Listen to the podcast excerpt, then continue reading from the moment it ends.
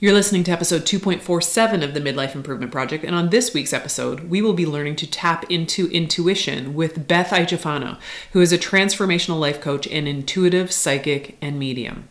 Let's go.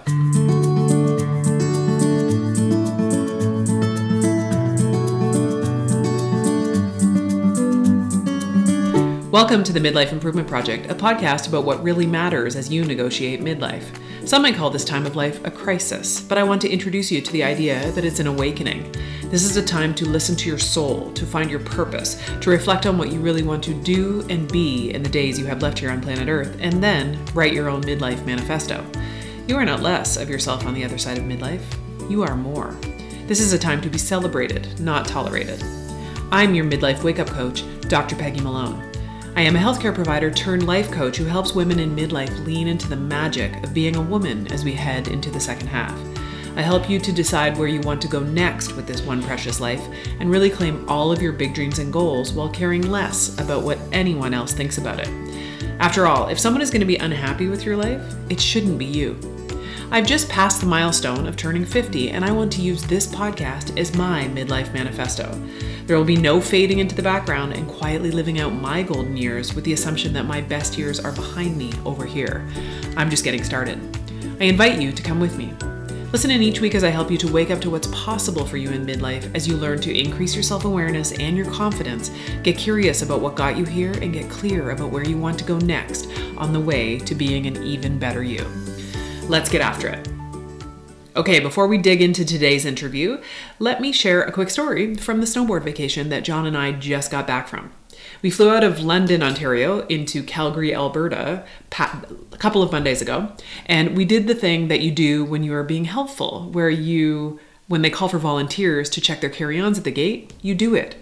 We knew that we'd have to wait for our snowboards because they were checked, so we figured, why not? Well, as it turns out, the reason why not was that those two suitcases never got put on the plane. So when we arrived in Calgary, we had snowboards and the clothes we were wearing, and that was it. So this presented the challenge that we did not have the gear that we needed to snowboard or any clean underwear or socks. So it was all a bit frustrating. While we waited for the luggage to arrive to our hotel in Banff the next day, I did my best to practice the thought, everything works out for me, because most of the time it does. And also, let's remember that even if that isn't objectively true, if I keep practicing this thought, everything works out for me, then I'm practicing that thought and telling my brain that everything works out for me, and then my brain will do what brains do, and it will look around for evidence to support that thought. So this usually allows me to adjust quickly in situations that are frustrating or not going as I had planned. I can always ask myself, how is this happening for me? And remind myself that everything works out for me. So as it turns out, the suitcases did not arrive the next day while we were in Banff. And so instead of snowboarding, we made the best of the day by having a great breakfast and then doing some shopping to get some of the gear that we needed to snowboard, plus, you know, a couple of pairs of socks and underwear. And then we went out to drink margaritas and eat tacos. An amazing day all round, despite the frustration. So the luggage finally arrived 5 days into our vacation, which obviously wasn't ideal. But as a result, we got some great new gear, we were able to snowboard, and we now have a fun story about navigating lost luggage on a vacation. See? Everything works out for me. Also, if you've come to this episode hoping for the goals that I keep promising, I will continue to promise that it is coming. So please come back next week to hear about how I did with the goals that I set in 2023, as well as what I have on my list for 2024. Let's get going on to today's interview. Beth is a former middle school teacher that at the age of 55 has found her passion as a neurotransformational life coach and intuitive psychic and medium. She has a daughter with severe special needs that was the catalyst for her to search for an understanding of the spirit realm that would give her strength and support while raising her daughter, navigating a divorce, finding love again, and learning to trust herself. It also gave her the courage to step away from a job that was reliable but unfulfilling in order to begin again and find her true purpose. Well, hello, friends. Once again, I have an amazing episode planned for you. Today, we're going to be delving into our intuition. We're going to see if we can communicate with some of our spirit guides. So get ready. My guest today is going to help us do those things and more. Beth, welcome to the show. Thank you. Thank you for having me. I'm excited to be here. Why don't you start by telling us a little bit about yourself and your story, and also because this is the Midlife Improvement Project, I'm especially interested in your midlife story. Oh, perfect. Okay. Well, I am midlife. I'm going to be 56 in a week or so. So I am a former teacher, a 17 years middle school teacher, and I have a daughter. I have actually three daughters. I have one daughter I gave birth to and two bonus daughters.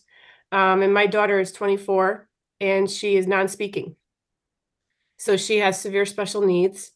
And I really went into education in order to be home with her because I was a lab tech before for 10 years. I worked in the lab. I had my degree in biology. And when I had Hannah, I knew I needed to be home with her. I needed to have vacations that were the same. So I went into education really for that reason. Didn't think that I ever wanted to be a teacher, to be honest with you, and found that I actually love it. I actually enjoyed it and felt purposeful doing it. Until I didn't anymore. So it was very fulfilling until it wasn't. And having Hannah, she really was the catalyst for me finding my spirituality and something to hold on to help me navigate the world of having a special needs child, which was really challenging for me. My husband at the time and I were going through a divorce. Hannah was one when we filed, and a little over one. And so I'm navigating a divorce, trying to deal with a special needs child, birth to three, school, all the stuff that goes with that. And I just needed something to hold on to. I needed help. And my spirituality was that for me. I started delving into energy more and what it is, how it could help me, how I could communicate and get messages to help me. And my intuition just expanded so much. And I really relied on it in such a deep way that every job I took, every decision I made after that was based on my gut feeling. And I knew that if I didn't follow it, there was going to be some kind of consequence. All right. Something went wrong. All right. I had this gut feeling and I didn't listen. My brain kicked in. So that led me to fast forward. 5 years ago, I was starting to feel restless teaching. Didn't know what I wanted to do, so stayed with it through COVID. And all the while, I've been picking up pieces of puzzle with energy. I've been picking up different ways of communicating with energy and different tools to help me. And never a cohesive puzzle, though. It was just pieces of the puzzle. So when I worked with my students, part of my philosophy was social emotional learning. I wanted to tap into their ability to soothe themselves. Stress and anxiety were huge for my kids. I was a 7th and 8th grade teacher. So that was a big part of my teaching. Even having said that, I still was not feeling fulfilled anymore. I knew there was something else I was meant to do. So I ended up taking a different position in the same school. They were starting a new program, food science. So I figured, oh, this is the change I need. This will be perfect. I'll get out of the stressful cluster. And so I did that. And I wrote the curriculum. I loved it. You know, once I got in the classroom, I was like, oh no, this is not what I was looking for. So that's 2 years doing that. And I stepped away. And what's important for your listeners, I think, to understand and to note about themselves is it's never too late to make a change ever. And it could be a complete flip-flop of your life, which it was for me. It was huge. I was scared. I was really scared to make that move, but I was more scared to stay there because I knew I just had this feeling that I was meant to do more. And not that I hated my job, I just wasn't fulfilled. And it wasn't fair to my students to have a teacher that's not all in. And it wasn't fair to me. I'm here to learn lessons. I'm here to fulfill my purpose. So I stepped away. I gave my notice in January and stepped away this year, June, and started my own business. As a neurotransformational coach, I've gone through training for coaching and did a wonderful class in energy work and tapped into my ability to be a medium And really, this year has been transformational for me. So my business is all around helping other people learn to trust themselves and learn to trust others. That's who I work with, women who just can't trust for some reason. Something's getting in their way. And it's been such a life-changing year for me. And I'm going to be 56 this year. So, I did it. I had the courage and I did it. And I can't express to your listeners enough how fulfilled I feel. Stressful it is running my own business, getting it up and running, but I am just so happy every day to get up and work on it. I love this story so much for lots of reasons. The first thing that comes to mind is, and it's a question I often ask my guests when they come on the show, is that we sort of culturally think about midlife as the time of crisis, but I would like to talk about it, and I like to think about it as a time of awakening, and your story fits this so well, spiritually, as well as what's happening in terms of your transformation in your work. So Can you speak more to your awakening spiritually and sort of how, I don't think it's a coincidence that it happened at this time of your life, but what's come up for you around this midlife time that you think that has contributed to the awakening? It's so interesting. When you said awakening, I got chills down my leg. And that's the way when I am doing a reading with someone, that's the way I get in tune with spirit, that I'm hitting the nail on the head. So the fact that you said that and I got chills down my leg, I'm like, all right, that's exactly it. There was no crisis. I was unhappy. I was making good money. I had the insurance for my family because my husband owns his own business as well. But I just was not happy.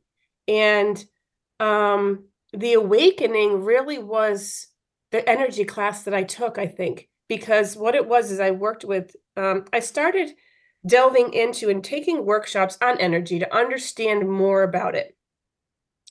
And this class that I took with Jamie Hearn and Robin Eaton, they took all the pieces that I had collected and put them together into a puzzle. And I just started to understand how much control I have over my own life and how my thoughts affect my reality, create. So all the information that I learned from them was actually, I think, the awakening for me, because they had us looking at the world in a different way. And it's not anything that was new to me, but pulling the pieces together in a new way was new. And it was like, oh my God, that makes so much sense. That's how energy communicate. That's how we communicate with energy. That's why I feel a certain way when I'm around certain people. I never understood in a real sense why I was uncomfortable around certain people. It wasn't that they have bad energy. It's their vibration was different from mine because we were just in different places energetically. Mm-hmm. So I understood about energy because I had crystals for my kids and my students. So, I had all these stress relieving tools. I had crystals. I explained to them about energy and how it worked, but I just learned it in a different way. And also what was huge is that through this class, I found out that I'm a medium. I always knew that I'm intuitive, but one of the exercises my teachers had us do was to call somebody on the phone, have them hold an object and figure out what they're holding. So connect to their energy and figure out what they're holding. Well, I was doing that, but I was also connecting with their deceased loved ones.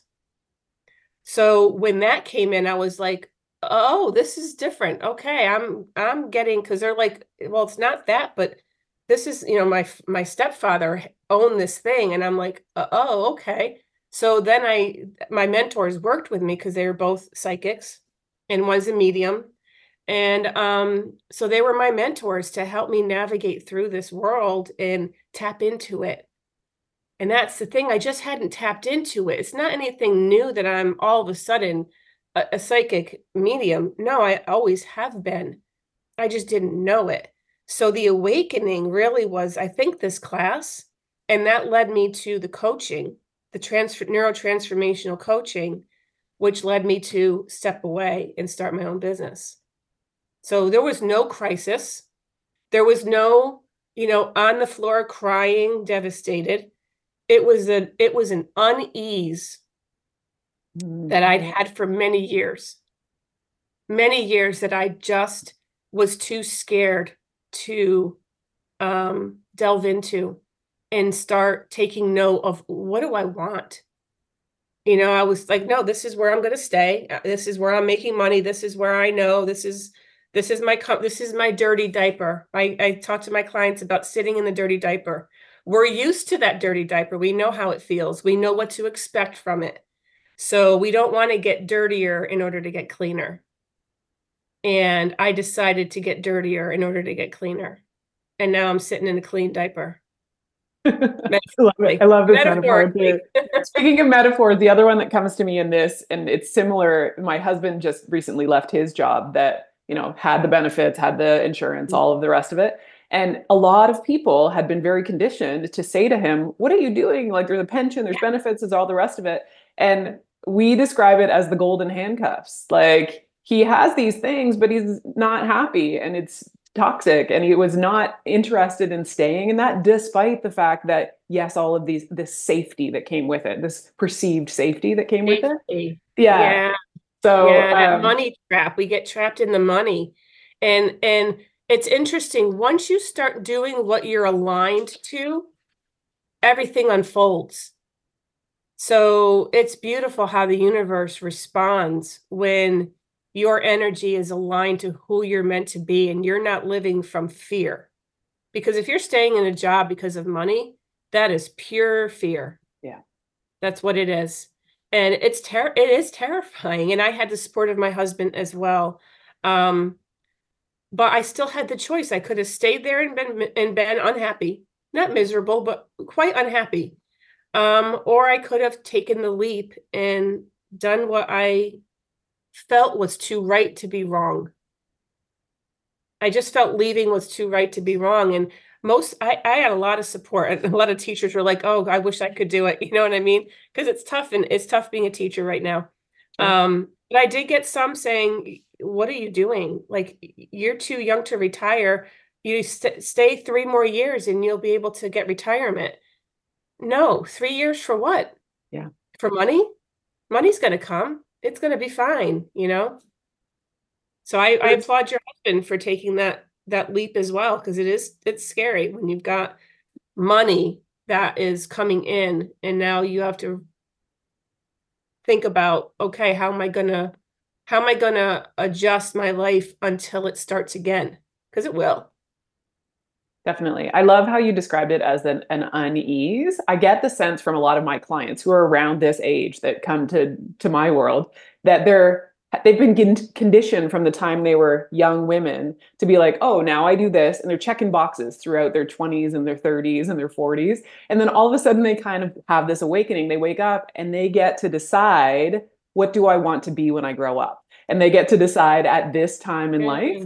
And when they actually take the jump, like you have, it's so powerful to watch and to witness women who really do go, oh, now's my turn. I get to decide. I love it. Yeah. Those limiting beliefs that we bring from childhood are really heavy. And, another metaphor I use with my clients is, when we were little, we had those red wagons that we'd carry. We'd put things in and we'd drag it along. Well, we do that. We start collecting all these limiting beliefs, and we put them in our wagon, and they're heavy, and we just carry them along with us, and we don't realize how heavy they are until we start letting them go. And it's like, oh my God, I had no idea the weight that was on my shoulders, because I didn't realize this was a limiting belief. I just thought it was something that I was supposed to do. I didn't realize that this wasn't serving me anymore.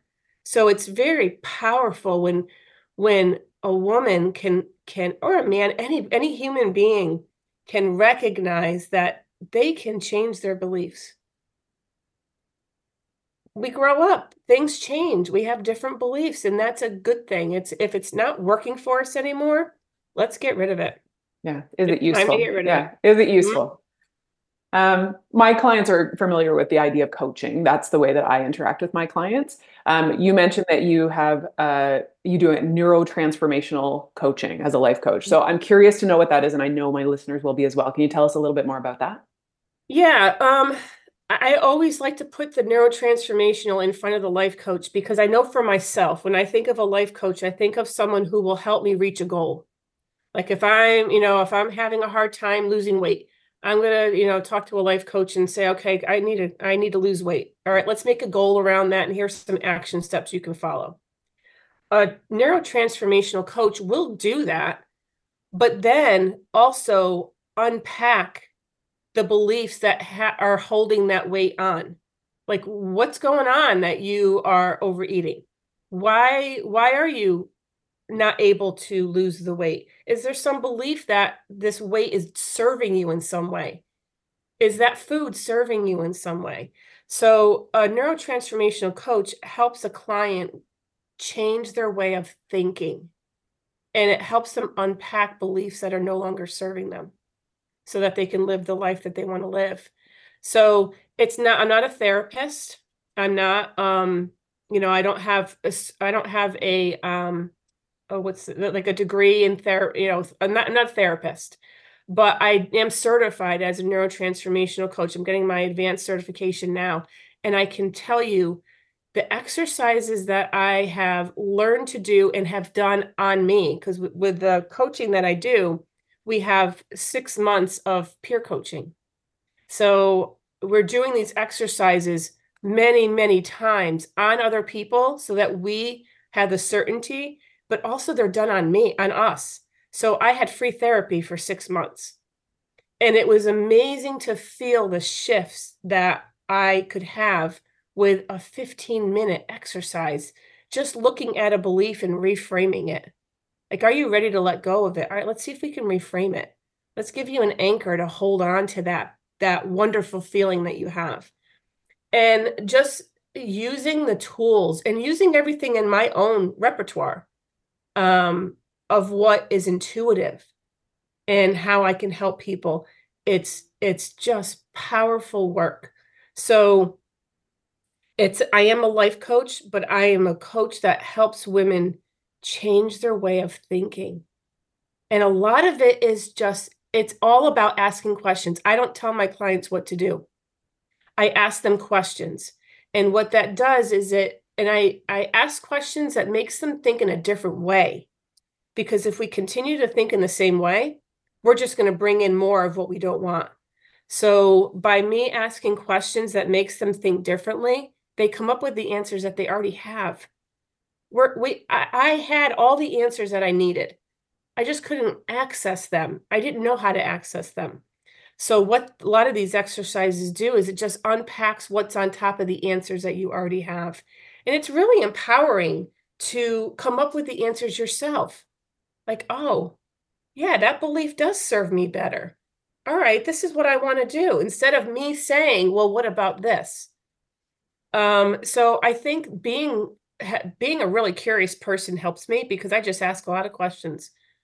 And my client will say, well, what do you think? And I was like, well, how does it make you feel? What do you think? What are you feeling right now when I say what you just said? How do you feel about that? And I have one client that gets really angry with me. So, would you just tell me what you think? I'm like, no, it's not about me. It's about you. It's about you tapping into your thinking, your emotion. So that's what a neurotransformational coach does, is just get clients to tap into themselves. Yeah, I love it. And I love watching them gain confidence when you can figure it out and they knew the answer all along. It's amazing. And it's about embodying it, because if I tell a client something and they're like, oh yeah, that makes sense, it's going to hit differently than if they come up with it themselves. Like, oh, all right, now I know what you mean. But it's like embodying that thought, Cool. So it's powerful. I really love it. You mentioned your sort of how you came into your knowledge or your awareness of being an intuitive psychic medium. And I'm very spiritually curious, and a lot of my listeners are as well. And for me, as I think about expanding spiritual gifts, I have curiosity, but also fear potentially. So I'm just curious what you would advise or what your thoughts would be around if someone's spiritually curious or wants to come into that world a little bit more, how would you direct them? I would direct them to, if you're curious, what I did is I went to the bookstore and I went to that aisle and whatever I was drawn to, I would just look at different books and I would take it out and I would hold it and like flip to a page and see what I read. And then I put it back. So I learned to listen to my intuition. What felt right? When you read a title, when you look at a book, when you flip through it, and that's the thing, we don't read actual books anymore. Everything's on an electronic device. But that's how I started. I started by reading about it. And for me, I was introduced to John Edward and Sylvia Brown, who are both psychics. So I think for me, my soul knew that I had this gift as a medium. Not everyone does. Not everyone is a medium, but everybody is psychic. We can all connect to energy, every single one of us, because we are energy. So I think having an open mind is the very first step. Have an open mind and then tap into and ask questions of your guides. We all have spirit guides around us. So I would say another thing that a listener could do if they're curious is to journal. And by this, I mean, write a question that you want the answer to on the top of the page and read it over and over out loud. Read it over and over. Like maybe for an example, is changing this job a good idea? Is changing this job a good idea? And just focus on that question over and over.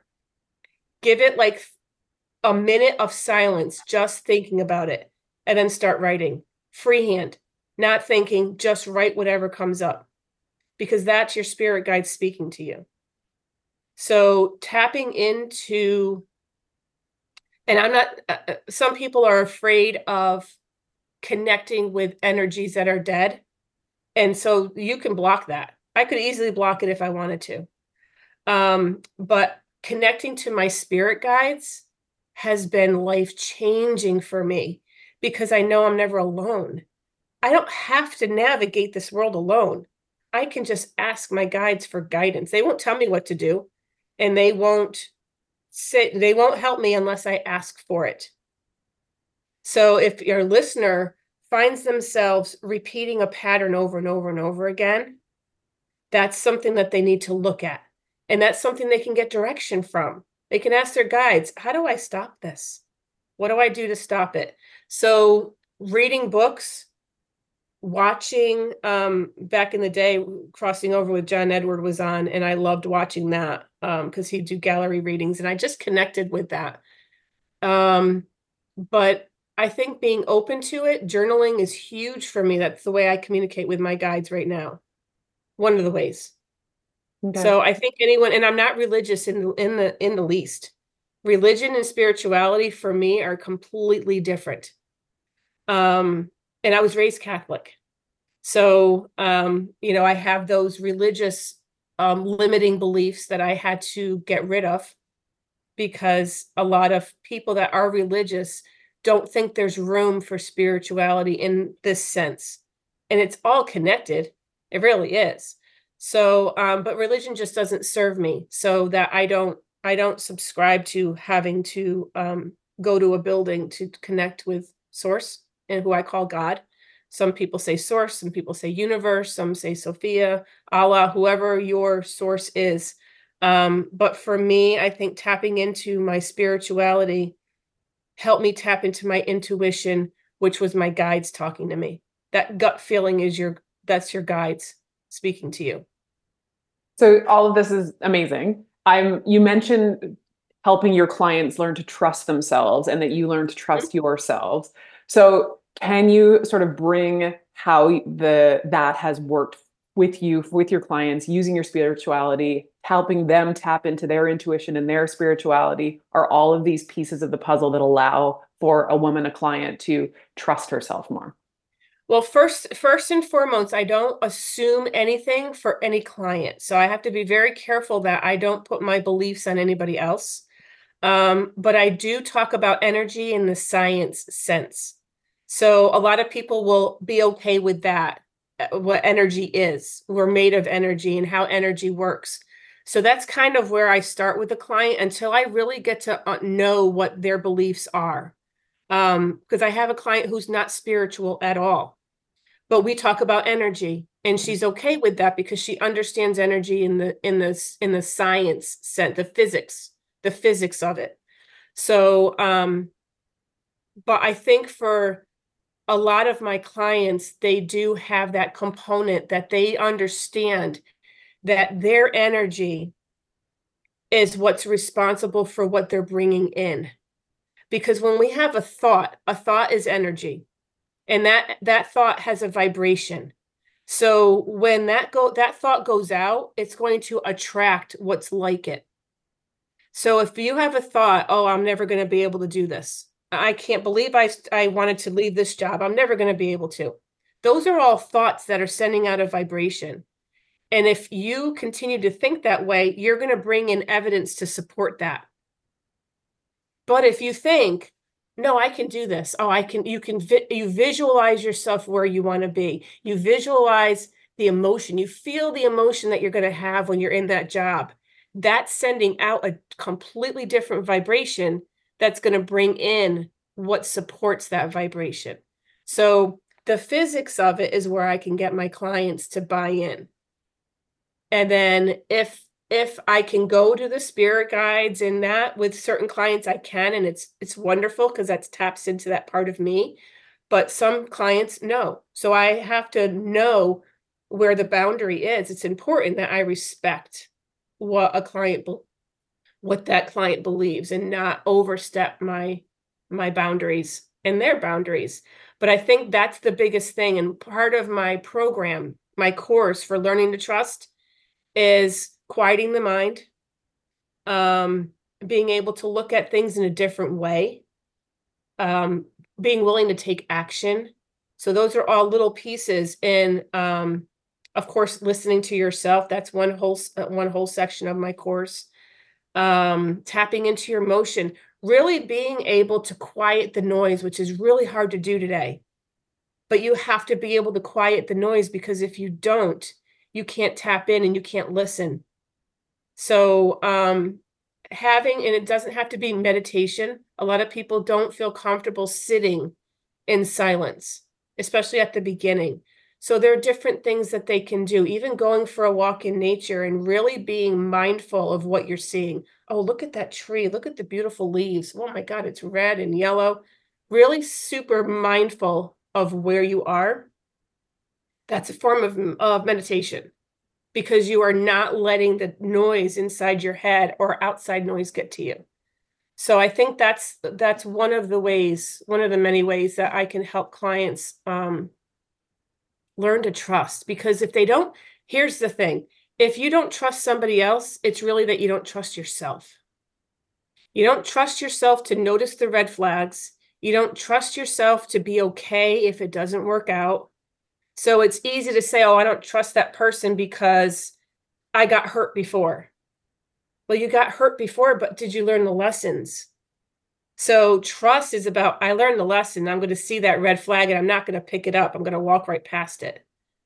And that's what a lot of people, so I usually frame it as not trusting your other people, because some people don't realize they don't trust themselves. So that's important too. I don't want to put that on anybody. So when I talk about who I work with, I always say women who don't trust themselves or other people. So, but really, if you don't trust other people, it's about not trusting yourself. Because if you trusted yourself to be fine, they could do whatever. And you'd be okay. You would be like, all right, well, that kind of stunk, but I'm fine. No big deal. I can handle it. Well, and as you said before, the more that you trust yourself, then you will have thoughts and feelings that will attract people that are more trustworthy anyway. Absolutely. Yes. Nail on the head. Yeah. So that intuition and understanding how energy works is really, really pivotal. And I just want to get the word out there. And it's a lot of people think it's complex, but it's not. It's really simple. It really is. And I said this to my client, and she's like, "Oh, Beth," I said, "if you can think negative thoughts, you can think positive thoughts. You have the ability. We control our thoughts." So am I saying ignore the issues you have? Absolutely not. I'm saying think about what you'd rather have. Because if you focus on the problem, you're just going to keep collecting the problem. And you created the problem. So focusing on it's not going to do anything. So you got to get your head out of that and what you'd rather have and how you'd rather feel. Yes, so it's that, and it's also, and I know if there's any special needs parents out there, you go through a period of loss. When you find out your child has special needs, it's a loss. You're grieving. So things happen, and you have to allow yourself to feel the feelings so you can move through them quicker. So I don't deny myself any feeling. I'm a human being. If I have a bad day, I'm going to have a bad day. It's fine. I'll let myself live in it for that day, and then I get myself right out of it because I recognize what I'm doing and I know how to get myself out. So it's not like I shut off all emotions and I'm all positive and all thinking positive thoughts. No, I'm a human being. If something happens, I'm going to respond to it, but I just know how to flip the switch quicker than I ever have. So, yeah, I can feel this, feel angry, feel sad, feel whatever. All right. Process through it. Now I'm good. So that's a lot of what I help my clients do as well, is not push down their emotion, because that's the last thing you want to do. Let it come up, let it come out, and then have tools to switch it around so that Amazing. You know how to handle it. I spend a lot of time with my clients reminding them that when a woman puts herself first, everyone around her benefits. And I think most women, especially in midlife, are kind of waking up to the fact that we've all been conditioned, that part of our worth has been related to how we take care of everyone else. And we've kind of forgotten ourselves or putting ourselves last. So I'm curious to know what advice you might have for women about putting themselves first. It's interesting you say that, because I have a client who I just did an exercise with around the word selfish. Yeah. Because she is a little older than I am, and she was raised with the notion that she had to give, that if she's a good person, she gives. And I say to that, you have to have a full cup before you can fully give, because what happens is if your metaphorical cup, if you're not filling that up with doing things for yourself or, taking care of yourself. I want your listeners to think of a coffee mug. And if that coffee mug is overflowing, you've got lots to give to other people, and you'll give it freely because it's overflowing. There'll be no resentment because you've got plenty to give. But if you have a coffee cup that's half full and you're really thirsty, you really need that caffeine, but you're giving it away, you're going to be resentful. And the only one you can be resentful is yourself, because you're giving it away. So I had her reframe, and we went through a certain exercise to kind of deal with that limiting belief. And then I had her define the word selfish for me. I said, "What does that word selfish mean to you now?" And she came up with powerful and taking care of me and all these different things. And I said, "Okay, now if you can, I want you to write those down, and I want you to post them. I want you to write selfish equals, and then all the words. And I want you to put it on your fridge so that you can get used to equating the word selfish with these great words that you came up with."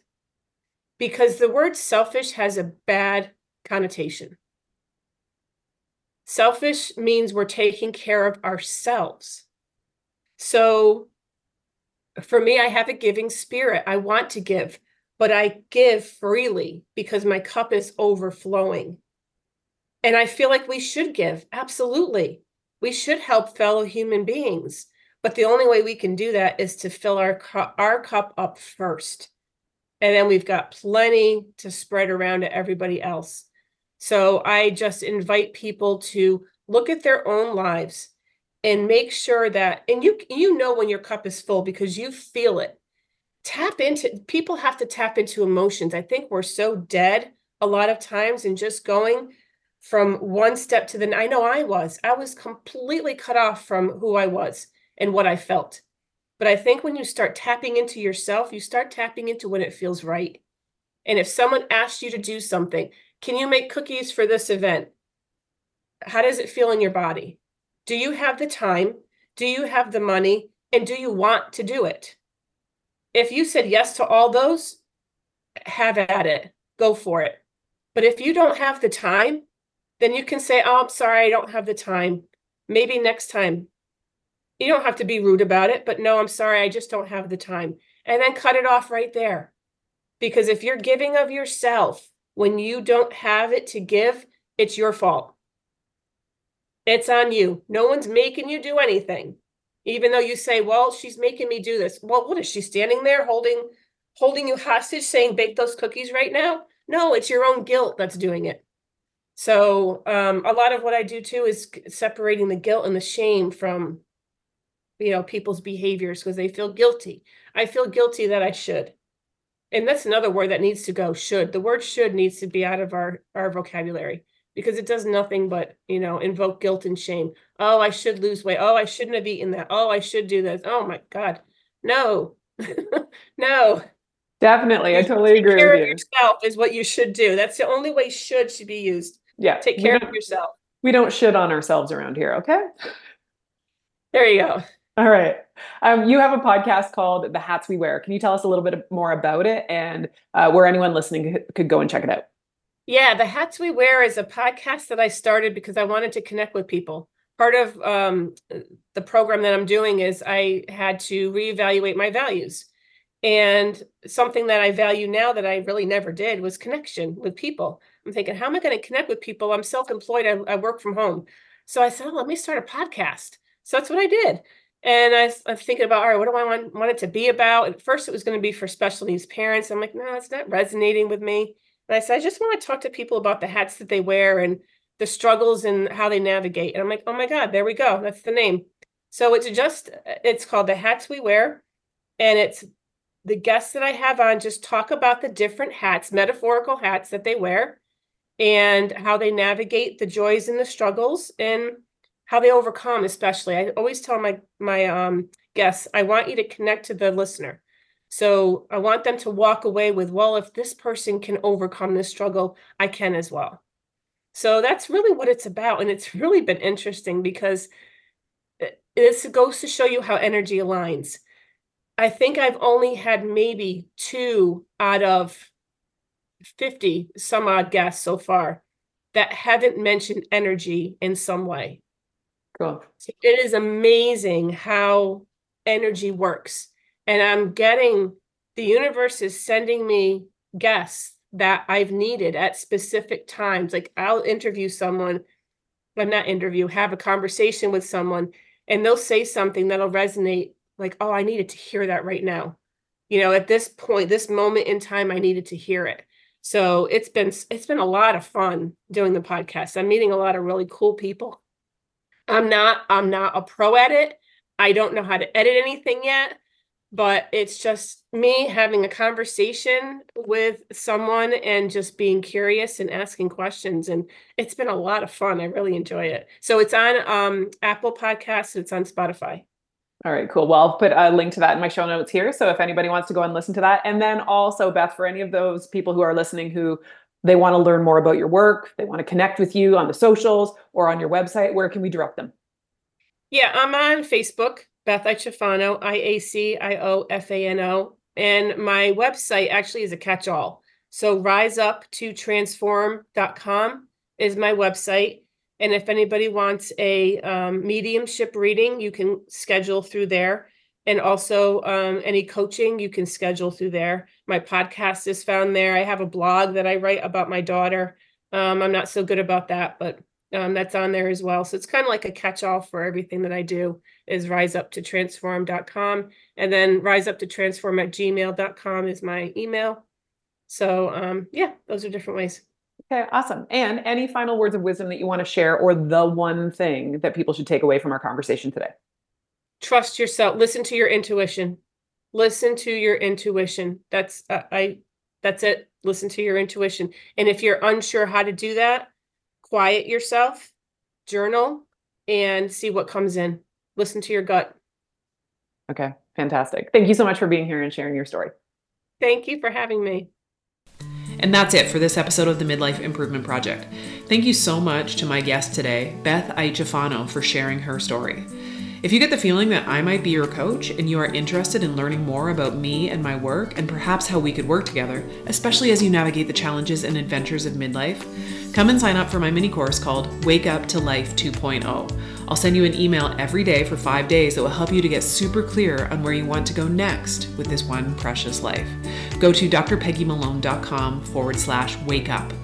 Also, I'd like it if you would come and say hi on Instagram. You can find me there at Dr. Peggy Malone, and that's where you'll find me discussing my life as a 50-year-old who likes to snowboard, back handspring, and also to encourage women like you to find what is fun and adventurous for you in midlife. As usual, you'll find all of the resources and links that were mentioned during today's show in the show notes at drpeggymalone.com/podcast. If you enjoyed today's show and you don't want to ever miss an episode, you can subscribe on Apple Podcasts or wherever you usually listen. Until next time, my friends, stay focused and get after it.